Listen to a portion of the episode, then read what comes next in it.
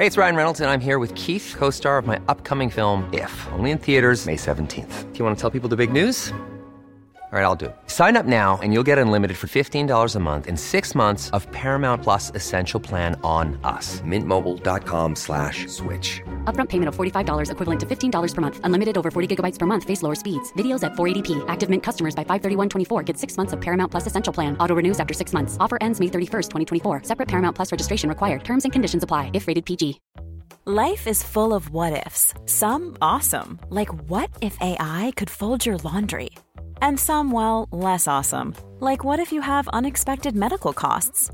United Healthcare can help get you covered with Health Protector Guard fixed indemnity insurance plans. They supplement your primary plan to help you manage out of pocket costs. No deductibles, no enrollment periods, and especially no more what ifs. Visit uhone.com to find the Health Protector Guard plan for you.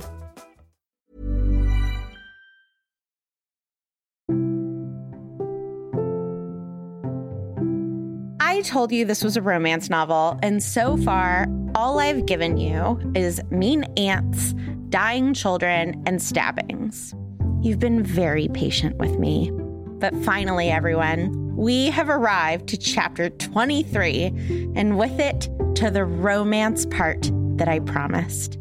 Rochester proposes, Jane says yes. And listen to some of these lines that Rochester lays on us be my best earthly companion. Make my happiness, and I will make yours. Give me my name. Your will shall decide your destiny. Swoon. Of course, he has to be weird before the actual proposal. Adele has gone to bed on the early side, plus it's summer in northern England, so it stays light out late. Jane goes for a walk in the garden because it's gorgeous out. She smells Rochester's cigar and she tries to leave without being detected, but he notices her and starts talking to her as if they're already in the middle of a conversation. He does some last chance tap dance of manipulation. He tells Jane, I'm going to marry Blanche Ingram, but don't worry. I'm totally going to find you a job taking care of five kids in Ireland. You'll be fine. And what's different this time from every other time he's manipulated her is that Jane resists all the fucking way. She loses it. She yells at him. She tells him it pains her to be torn from him and that he is treating her horribly. Do you think that because I am plain, poor, and little, that I am soulless and heartless? Rochester goes to her. Her outburst of self proclamation is all of the permission he needs. He tells her that she needs to calm down, that she's acting like a bird ensnared in a net. Then the most famous line of the novel comes. Jane says, I am no bird, and no net ensnares me. I am a free human being with an independent will, which I now exert to leave you. And Rochester jumps on his caught prey that insists it isn't caught. He proposes, she doesn't believe him. He convinces her and professes his love. She says yes.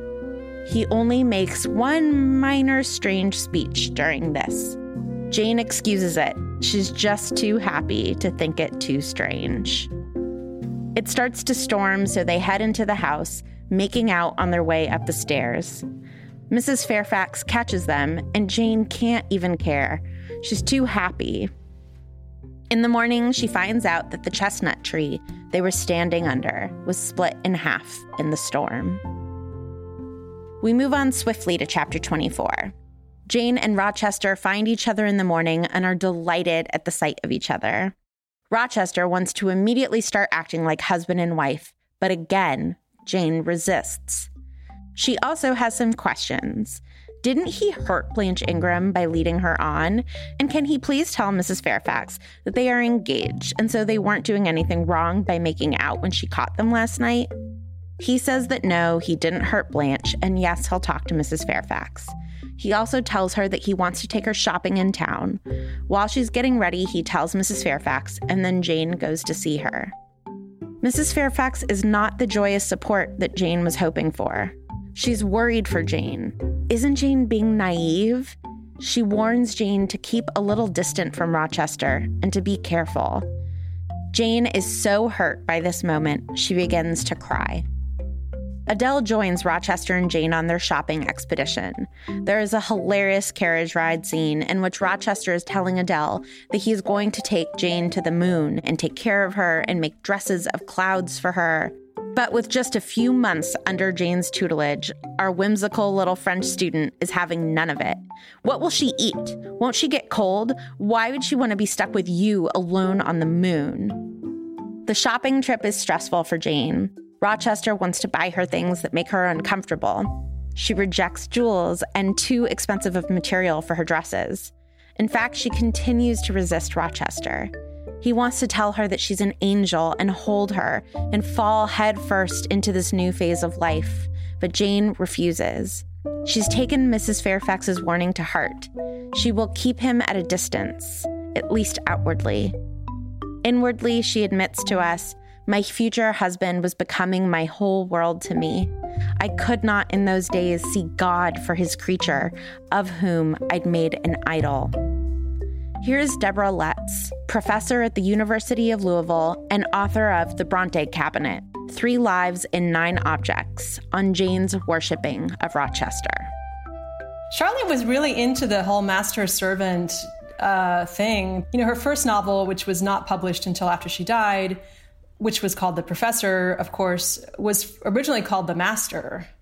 And so, you know, so clearly this idea of the master for her was very erotic and exciting and passionate. And my feeling, I mean, this is, of course, reading into a, historical per- person. We don't really know this, but my, my reading, my speculation about Charlotte is that that was eroticism for her and sexuality. It involved looking up to a man who was uh, powerful and had power over her and wielded power over her, right? So I think for her, the fact that he was her professor, the man that she fell in love with, um, was her professor that was key for her.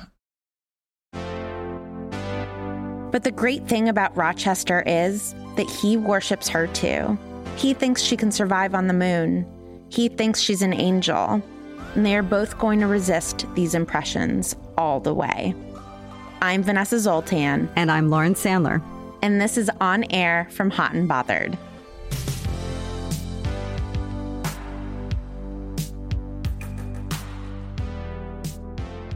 Okay, Lauren, teach us things, please.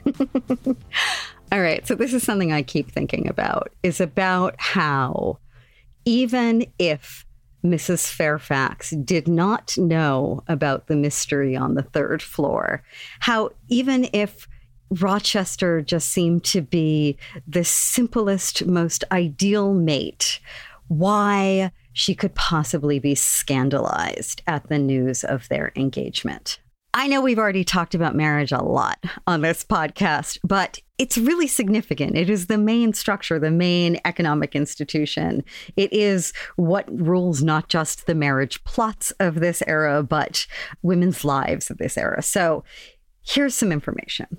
Jane, we know, is 18. Until 20 years before Bronte sat down and wrote this book, it was illegal to get married at 18. It was too young in the eyes of the law. Under the age of 21, you could not get married, not just to someone 25 years older than you, like Rochester, but you couldn't get married at all. Furthermore, these two running off to get married within four weeks, which is Rochester's plan, also unheard of. Engagements would last from six months to two years. And that was to protect women. That was because you know, all of the financial assessments and meetings and communications needed to be completed, people had to trot out records and bank statements and meet each other's relatives and make sure that everything was absolutely shipshape because once this happened, this was for real over the age of 21, a woman could own property and money, but as soon as she married, every cent, every stick of furniture, you name it, would go to her husband in perpetuity. It would go into his will. If he died, whatever she owned could go to his illegitimate children. She would have no claim on anything the day she said, I do. And that's within the higher class. Cross class marriages absolutely unheard of. If a bride had no dowry at all, there was no way that she was going to marry someone with money.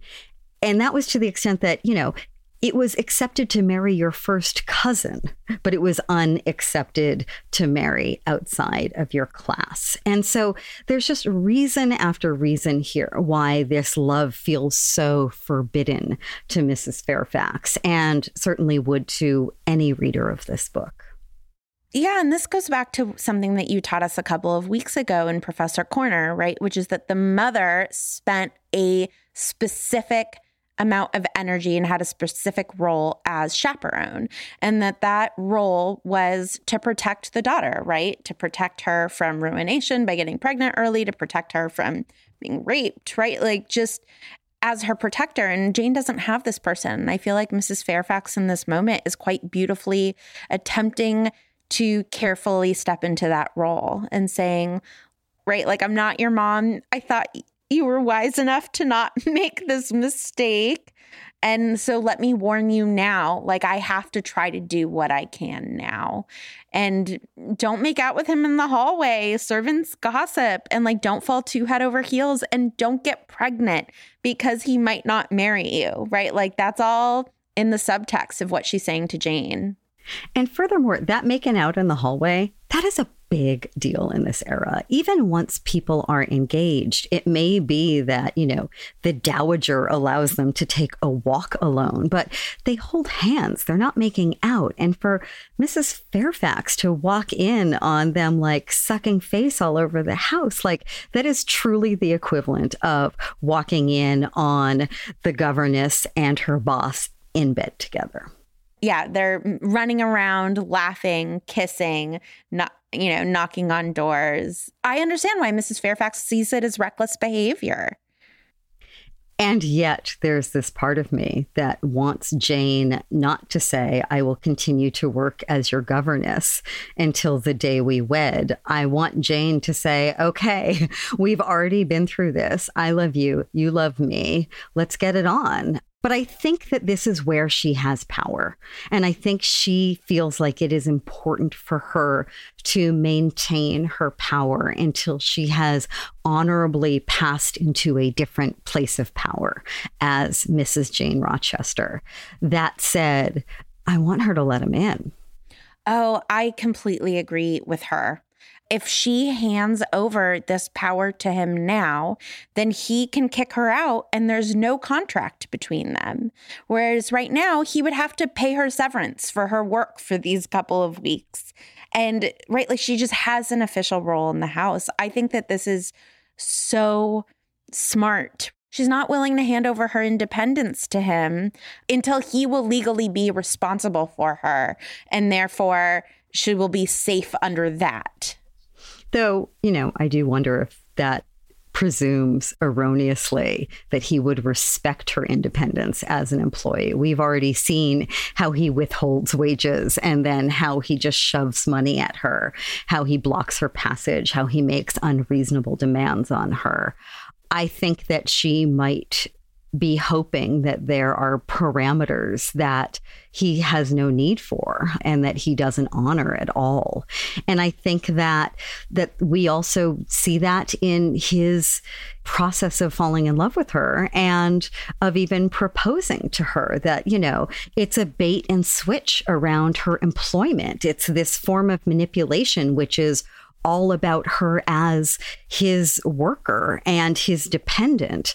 And as much as the latter half of the proposal scene is one that just like, you know, gets my heart all aflutter, the initial half of it is something that stokes my ire and makes me feel like oh my god how how is this the man that this young woman deserves? Someone who can literally clearly come up with some absurd name and uh, has her imagine you know laboring for five children somewhere across the sea where she knows no one and that he's just going to trot her off there. That is literally his language. She's going to have to trot off once Blanche appears and this is what he has secured for her. And it's it's so cruel, not just from a lover's perspective, but from an employment perspective. Yeah, this is the last manipulation that, even upon reading it for the first time, I still have my edition that I was given for my 14th birthday.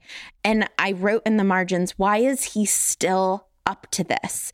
It seems a bridge too far to me. And I don't know why the text has him do this one last turn, right? Where he's like, Yes, my bride, Blanche, my bride. I'm like, this is officially strange behavior. They've just had this this marvelous two weeks of being around each other and enjoying each other's company. And he says some lovely things, right? He says, you know, he's going to miss her, that he somehow feels like there's a cord of communion between the two of them. And if she goes too far, it'll be snapped and he'll take to bleeding inwardly, right? So he says, like, I will die a slow death if you and I are too far away from each other. But like, in the midst of all of this Blanche talk, and I don't know if he's doing it because he's like tired of waiting for her. And so he's like, I'm just going to push you cruelly. But he is somehow very committed to her being the one who breaks down and admits that she has feelings, right? It's almost like a game of chicken. And he's like, I'm going to speed up so that you have to swerve. I mean, I think he's very intentionally breaking her. I think that right before he does break her, she's trying to steal away from his sight so that he doesn't even spot her in the garden. She's so guarded around him, even though she's happy to be in his presence. And it's got to be to the point of absolute exile and disrespect and full on gaslighting. Like, not just gaslighting around, I'm getting married or you're going to move to Ireland, but gaslighting as in the performance of, I'm going to pretend that there is nothing between us. And that's the thing that she, in the end, she can't abide. I do love that it is her standing up for herself and declaring who she is and what she deserves that gets the proposal out of him, right? She doesn't fall to her knees and say, I love you and I don't ever want to lose you. I will do anything to keep you, please. What she says is, You are treating me like I am nothing and I am not nothing. I am just as good as you, right? I have full as much heart as you. God sees us the same. It is absolutely a position of strength. And he fucking loves that about her. So, in thinking about a close reading in this chapter, I mean, you know, there are just like two solid pages of rightfully famous words strung together about what it means to be female, what it means to be poor, what it means to be underrepresented, undervalued, underrespected, and still have an inner life, have desire, have agency, have force, and have power. And Bronte lays out that fact in a way which is so new in literature in many regards and so impassioned. It's everything that we want Red Room Jane to grow up to say. And here it is. And there's a reason it's on t shirts and tote bags. It's worth just taking a moment to genuflect and to say that I think the beating heart of so, so much that is good in literature about women's passion is here and not just sexual passion, but just passion and voice for life. I want to move on to a different discussion, though, which is about a different type of passion. And it's one, Vanessa, that I know you have flagged as something that is, is worth spending some time on. I wonder if you wanted to read it for us. Yeah. Jane, as you said, right, like asserts this independence, right? She does her I've spoken my mind and can go anywhere now. And Rochester, he tells her, right, I love you as my own flesh. I mean, it's just this great stuff. And then he's holding her, right? She has said yes. And he says, sort of to no one, it will atone. It will atone. Have I not found her, friendless and cold and comfortless? Will I not guard and cherish and solace her? Is there not love in my heart and constancy in my resolves? it will expiate at God's tribunal. I know my Maker sanctions what I do. For the world's judgment, I wash my hands thereof. For man's opinion, I defy it. Right? Like, this is his thesis statement. This is Rochester saying, man's law is messed up. Society's opinions are completely perverted. God would want me to love this woman who has nothing and who I naturally have an affinity for, who I will guard and cherish for the rest of my life.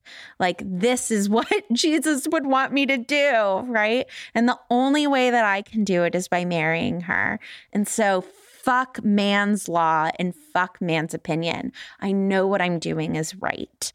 And I'm compelled by it, right? I mean, it takes an incredible amount of arrogance to say i know god's will right? Like god give me the the confidence of this mediocre white man. But i do think that he is in conversation with these ideas of what god would want us to do. And you know augustine would say if the lesson you're taking is you know, that God is love and it's making you more loving, then you're doing it right. And it's making him more loving. He's like doing a great job. We're going to meet a character later, a man later, who's also going to profess to know God's will. And he's going to be attempting to sublimate and extinguish people. And Rochester is saying, I'm going to cherish and hold you. Well, I think your nod to Augustine is right on, and very much where I sort of land adjacent to this is the larger question of what is God? What is God to Jane? You know, she doesn't have any respect for the Reed daughter going off to the nunnery. She's struggled with Helen Burns's embrace of a deep faith in death. Like we've seen all of these different types of religion. And I don't just mean like the sort of Lowood corrupt religion, but even more you know, popularly honorable forms of faith.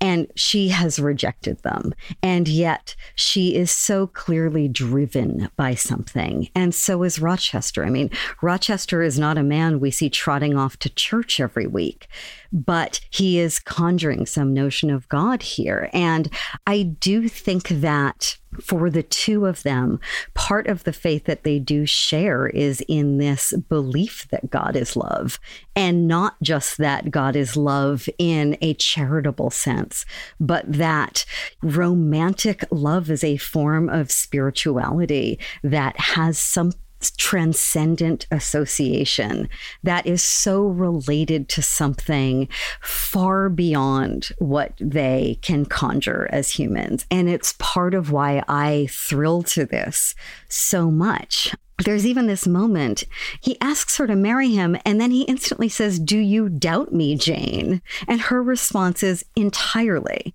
He says, You have no faith in me? She says, Not a whit. It is like the ballsiest, most badass, sexiest response to a marriage proposal that I can possibly imagine. But within it is I think this suggestion that it's not even faith in Rochester himself that she has. It is faith in the love that he shows her. It is faith in the love that she feels. That is the only thing that she has faith in. And she stays the course on that when he's like i'm gonna love you forever. She's like no you're not right? Like you're not gonna feel this passion forever. I've read novels by men and they tend to feel like not passionate about their wives after six months. But she just believes that they are gonna stay connected right? She's like i'm gonna be happy if you still like me if you still respect me and that this love between us right? This transcendent thing between us stays true regardless of whether or not the romantic element of that stays true. You know, my idea of treating Jane Eyre as sacred happened while I was listening to a sermon on the Song of Songs. And the line that got me to think about this exact scene was from one of the Psalms that says, Love is stronger than death. And I was like, oh, that's like something that Rochester would say to Jade in his proposal scene, right? There are just like all of these theses. You know, Jane says our spirits are talking to one another, right? She believes that through language they can strip down to something essential about themselves and that those spirits are who they actually are, right? This is as much as it's a romantic conversation, it's a theological conversation of what two people are capable of doing with one another if they truly love each other. I mean, I am someone who has experienced the fever of love as the closest thing to high spirituality I've ever known in my life. And I believe in that.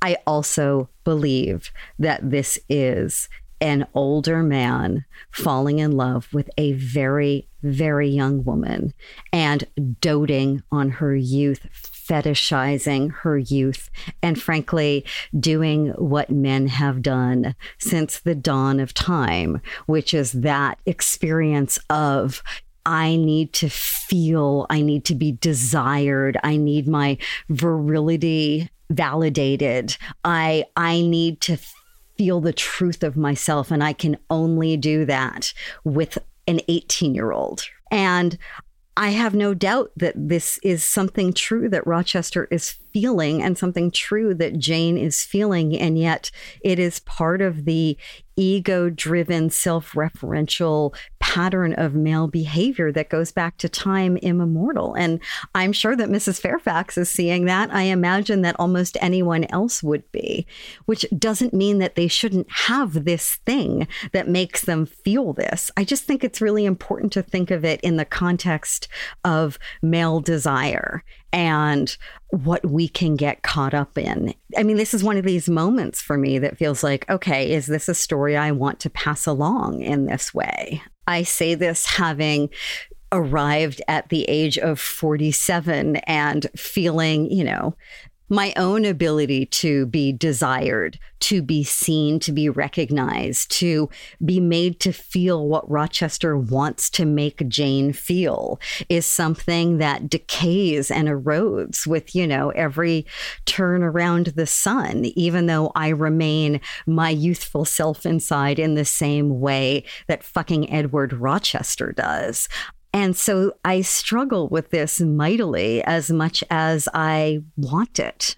And that is because I do want it. I want it at 47 as much as I want it at 18. But we live in a world, and we can talk about this world in biological terms or cultural terms, you name it, in which it is Rochester and Jane and never the other way around. Lauren, I just think that the text knows all of that, right? Mrs. Fairfax says he's old enough to be your father, and Rochester's constantly calling her my child bride. And Jane really resists it. Jane compels Rochester one night to sing to her, and he chooses this song that talks about two lovers dying together. And at the end, he looks at her like, Aren't you so proud? I just sang you this really beautiful romantic song. And she's like, I hated that. I'm not dying with you. You're 20 years older than I am. I have just as much of a right to die when I'm supposed to die as you do. And the cycle of life would say that that's 20 years after you. And so I think that the text knows that difference between them. It it isn't saying, look, this is just the way of things. Middle-aged men love younger women and that's fine. The text is like, no, this is inappropriate and problematic. And I think what we're supposed to think about that is that that's how you know that this is true love. This isn't the meeting of two minds where they were raised exactly the same, they're of the same social class. Of course, they click. This is love across time and class and it is love conquering all of those things. And that actually even though he has the money and he has the age and the power she has all of this power over him where she can say no you're not going to touch me. You're not going to kiss me. Do not say those nice things to me. Do not buy me things. Like i think that it's an attempt to show the depth of their connection. But yeah, it's using the depth of their connection while also reifying this idea that older men just want younger women and need younger women in order to stay aroused. But I think you're right that Bronte isn't letting a man like Rochester off the hook about that, right? I mean, it, has puzzled me why we have him leaning in so hard to call her, you know, a fairy, an elf, a sprite, a puppet, his child bride, little, a girl, all these things constantly. I mean, I feel like we could count them in this chapter references to her tiny doll like spriteness. And we would probably, I don't know, have like 20 of them just on these pages alone. But perhaps that's Bronte saying, Yeah, that's right. That's what these guys are like. That's this dude. And guess what? She loves him. And I wonder if there is the part of me that, you know, rages at that, that also needs to give our author some credit for lambasting him while she's not rejecting the desire wholesale. Hey, I'm Ryan Reynolds. Recently, I asked Mint Mobile's legal team if big wireless companies are allowed to raise prices due to inflation. They said yes. And then when I asked if raising prices technically violates those onerous two year contracts, they said, What the f are you talking about, you insane Hollywood ass? So to recap, we're cutting the price of Mint Unlimited from $30 a month to just $15 a month. Give it a try at mintmobile.com slash switch. $45 upfront for three months plus taxes and fees. Promo for new customers for limited time. Unlimited more than 40 gigabytes per month. Slows. Full terms at mintmobile.com. Ready to pop the question? The jewelers at BlueNile.com have got sparkle down to a science with beautiful lab-grown diamonds worthy of your most brilliant moments. Their lab-grown diamonds are independently graded and guaranteed identical to natural diamonds, and they're ready to ship to your door. Go to BlueNile.com and use promo code LISTEN to get $50 off your purchase of $500 or more. That's code LISTEN at BlueNile.com for $50 off. BlueNile.com code LISTEN.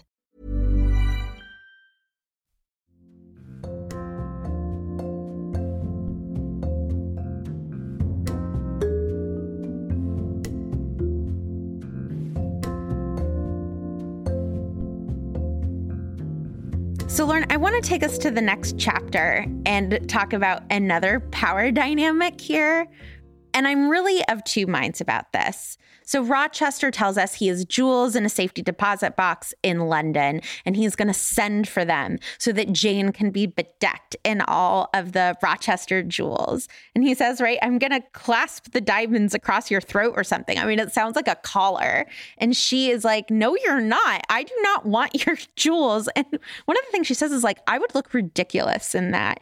And part of me is like, yes, you're entitled to all the jewels. And damn right, he's going to offer them all to you. Like, that's what you get if you're a Rochester wife. And the other part of me loves that she's like, absolutely not. You're not going to dress me like a doll. And is like, what the heck are you doing, Rochester? Do you know her at all? Right? Adele knows Jane better in this chapter. Adele is like, she would hate to be dressed like that. It's actually this like very simple pearl that she would like. So I'm wondering what you make of of this dynamic? I think it's a really interesting discourse on passing, actually. I think that as much as Rochester claims to revere her as she is, he does want her to be a class that she is not. He wants her to represent a place that she is not from and wants the sort of ease of having that that sort of woman in his life. And obviously, he's been acculturated to believe that this is what women want, but there's nothing about Jane that suggests that she has any interest in any of that or any respect for any of that. So I think that he very much wants to costume her in the trappings of his society. And I think that she is defiant, saying, I am not going to pass. This is who I am. This is the person who you love. I'm going to wear black and brown. I have Quakerish style. This has nothing to do with me, and I will not perform it for you.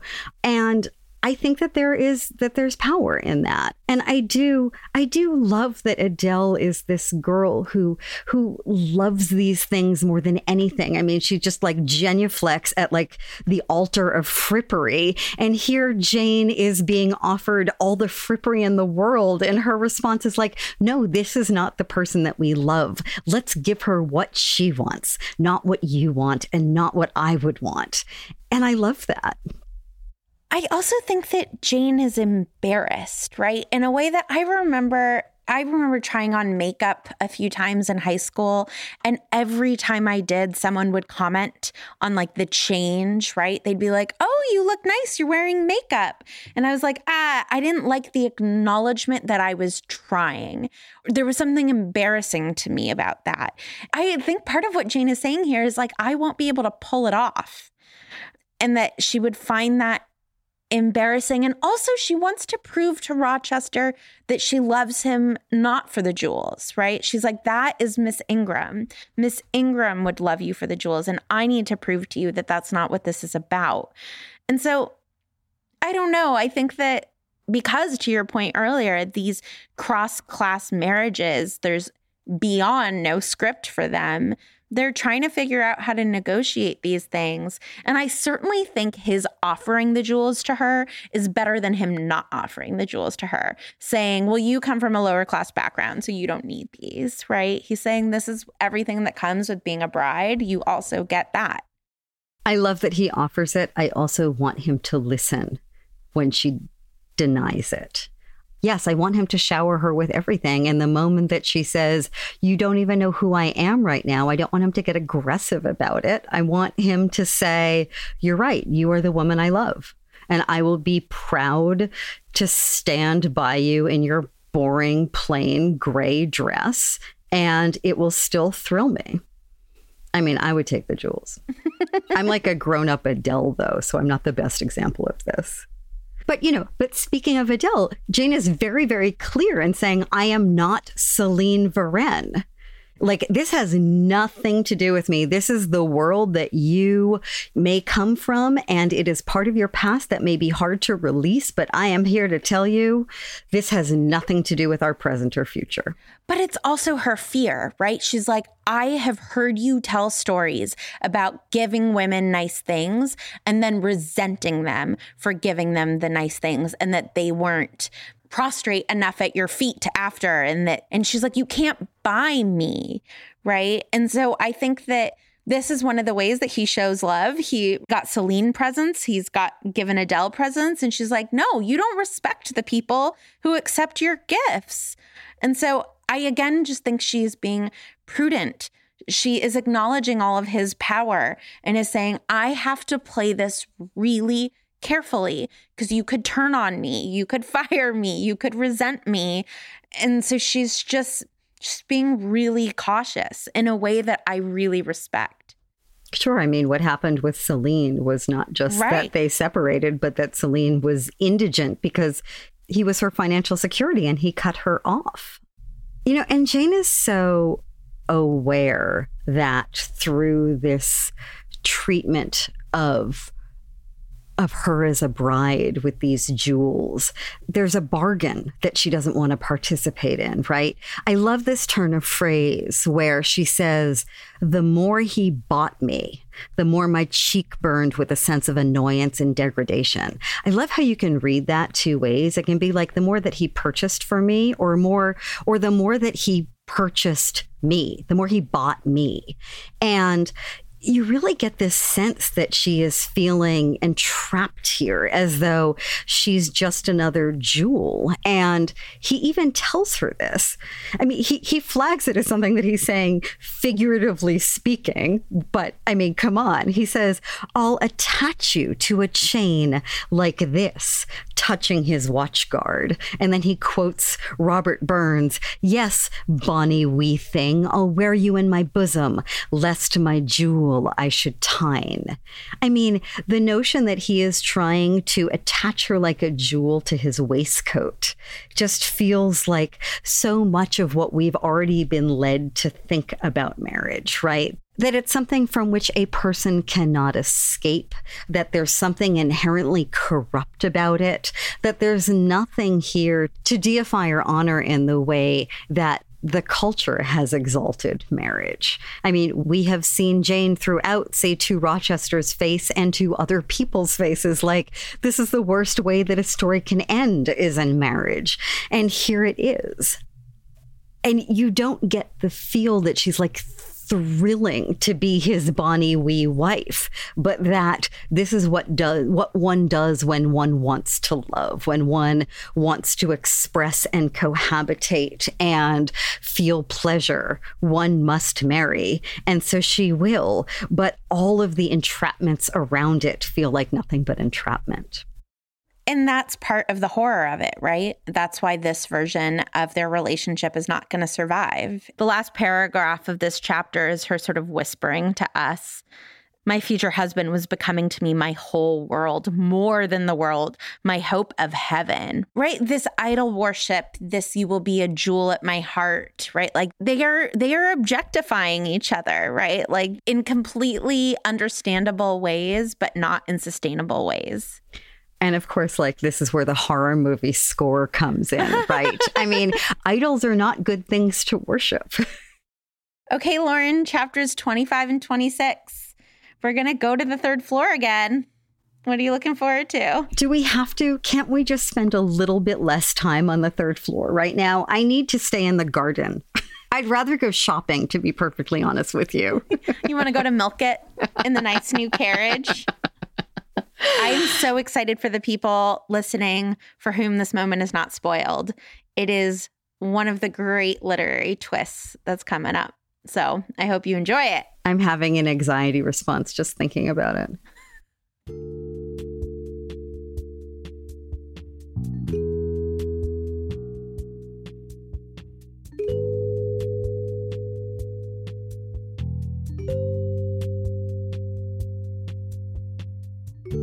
So, dear listeners, as you well know, Jane continuing to call Rochester master is sort of driving me crazy. And I need to check in with someone who can help me understand this element of master slave language on top of the discussions we've already had around the context of enslaved people and their allies and emancipation in the British colonies.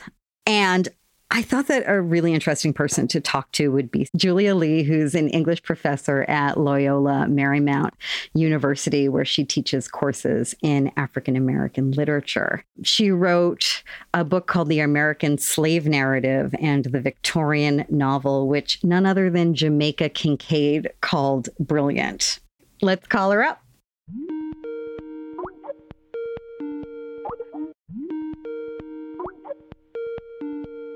Hi, Julia. Hi. How are you? I'm great. Thank you for joining us. I, am so excited to talk to you about this because I, it's just been really, it's been driving me crazy that Jane continues to refer to now her betrothed as master. She calls him master. She tells us that he is her master.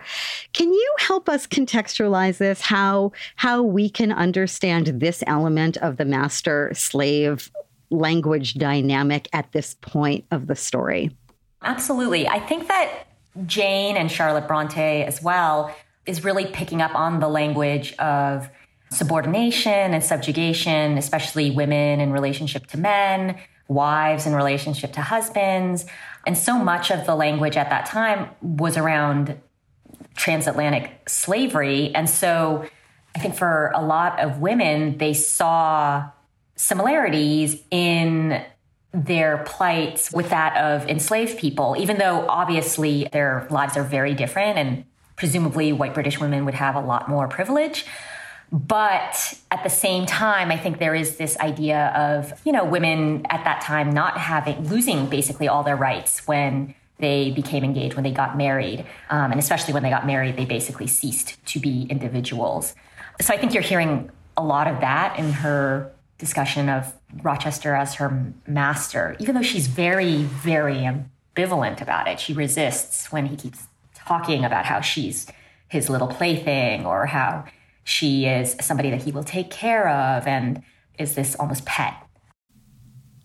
Do you think that the Victorian reader would have sort of slave holding connotations of the word master? Or is, is this something that I'm projecting onto it? Would master at the time have actually represented master of the house in a non slave holding sort of way? I think that there can't help but have been overtones. I mean, yes, Bronte and Jane Eyre are using it in terms of master of the house. But there was so much talk about mastery and slavery and what that relationship was like. You know, especially, I mean, it was often governessing, for example, was often described as quote unquote governessing slavery. And so, in that context, the master of the house was in some ways the master to your enslaved person. I think this language was everywhere. And because the, the slave trade and abolition were huge issues, huge contemporary issues at the time, you couldn't avoid those resonances. I had no idea that governessing slavery was something that anyone had said other than Rochester, because there's this moment in this chapter in which she says, I'm going to keep working. And he said, You will not be a governess slave. And I thought, Oh, wow, he's really playing it up here. I also thought, Well, she kind of is if you keep withholding her wages, Rochester. But actually, that was that was a trope, that was a turn of phrase from the era. Will you tell us about that? Yeah, absolutely. I think there were a lot of articles, sort of pieces written about how governesses, tutors, those who occupied this strange place in the household where they were not quite servants and yet were absolutely not part of that same class and in some ways were part of them but not part of them that this created a ripe situation for exploitation, for withheld wages, certainly for abuse some governesses would, in fact, quote unquote, run away. You saw this as well with factory workers at the time. We have all this talk about transatlantic slavery, and then you have English people saying, well, look at the poor, the working poor in our own country. These people, these white British factory operatives who are working you know, spinning fabric, spinning cloth, and have terrible working conditions and are losing limbs in the looms and don't have enough to eat and are suffering, um, you know, low wages. How can we protest about injustice across the Atlantic Ocean in America when we have our own issues right here? The factory owners are getting fat and rich and they are the masters in this case. And then meanwhile, the operatives are the enslaved people. I just have to ask. So you have a book which is coming out in in the next couple years, a memoir which I'm really excited about about growing up Asian in Black and White America, and I am curious if you explore your relationship with this book or similar books as you reflect upon your own identity and what has formed you.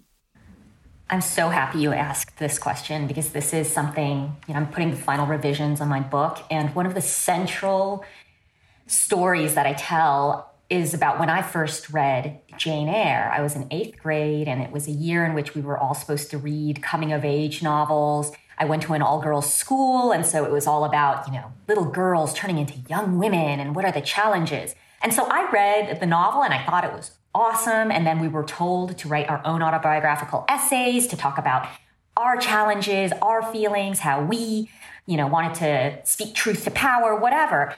And it was fascinating because I wrote one essay, which I got a really good grade on, and then I wrote a second essay that I got a really crappy grade on. The first essay, I talked about, you know, being raised Korean American and feeling very constrained by the model minority myth and Korean culture being oppressive and just wanting to assimilate into American culture. And my teacher, who was white, thought it was awesome. Gave me an A, said she wanted to show it to the school head head mistress or head of school to show the assimilation struggles of young Korean American girls. So after that, I felt all, you know, charged up, all excited. And so I wrote a second autobiographical essay where I basically ranted about the racist and classist structure of my school because it was a very, you know, bougie, fancy, all girls school that was predominantly white, predominantly very wealthy, old money, quote unquote, for Los Angeles. And I felt so out of place and so unhappy and so angry about what I saw was the overt favoritism of some of these girls. And let me tell you, I did not get a good grade on that essay. So it's basically being disciplined, told, you know, raging against your oppressive culture at home and your parents is a okay. Like, we like that. But raging against injustice and privilege here, that goes too far. And we are not going to tolerate that. And I remember in reflecting on this, I'm just thinking, wow, why is it okay to be basically an angry little English girl, right? Like we, we elevate her to be this heroine, and yet like an angry little Asian girl is not okay. Like that is too much. And I just think about it all the time because there is a reason why Jane Eyre appeals to so many of us who might feel marginalized or might feel like we're not being listened to or heard. You know, when Jane Eyre first came out, there were a lot of, you know, nice Christian ladies who thought it was a terrible novel because they thought she was too sassy and too obnoxious and too unchristian. And in the intervening hundred plus years now, we're like, no, she's great. She's a feminist. But apparently it's only okay to be that kind of feminist if you're a white feminist. I mean, like, why is this not something that those of us who are not English and not white can't also aspire to? I'm imagining a world in which you and Jane and I all got to be at high school together. it would have been good trouble. we would have gotten kicked out. um, well, Julia, it was wonderful talking to you. I so appreciate this conversation. It's been such a treat, and I can't wait for your book. Thank you. You've been listening to On Air. We're a small show, so we need your support to run. If you can, please consider supporting us on Patreon at patreon.com slash hot and bothered rompod. If you love the show, please leave us a review on Apple Podcasts. We are a Not Sorry production. Our executive producer is Ariana Nedelman. Our associate producer is Molly Baxter, and we are distributed by ACAST. We'd like to offer a special thanks this week to Deborah Lutz and Julia Lee for talking to us, Julia Argy, Lara Glass, Nikki Zoltan, Stephanie Paulsell, and all of our patrons. We'll talk to you next week.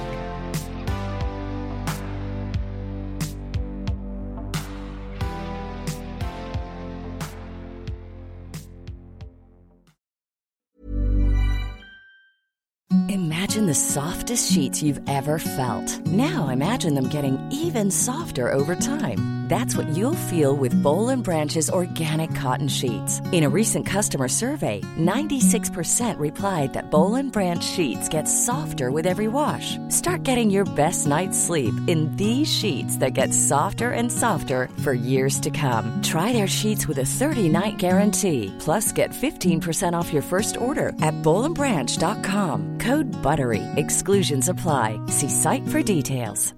Mom deserves the best, and there's no better place to shop for Mother's Day than Whole Foods Market. They're your destination for unbeatable savings, from premium gifts to show-stopping flowers and irresistible desserts. Start by saving 33% with Prime on all body care and candles. Then get a 15-stem bunch of tulips for just $9.99 each with Prime. Round out Mom's menu with festive rosé, irresistible berry chantilly cake, and more special treats. Come celebrate Mother's Day at Whole Foods Market.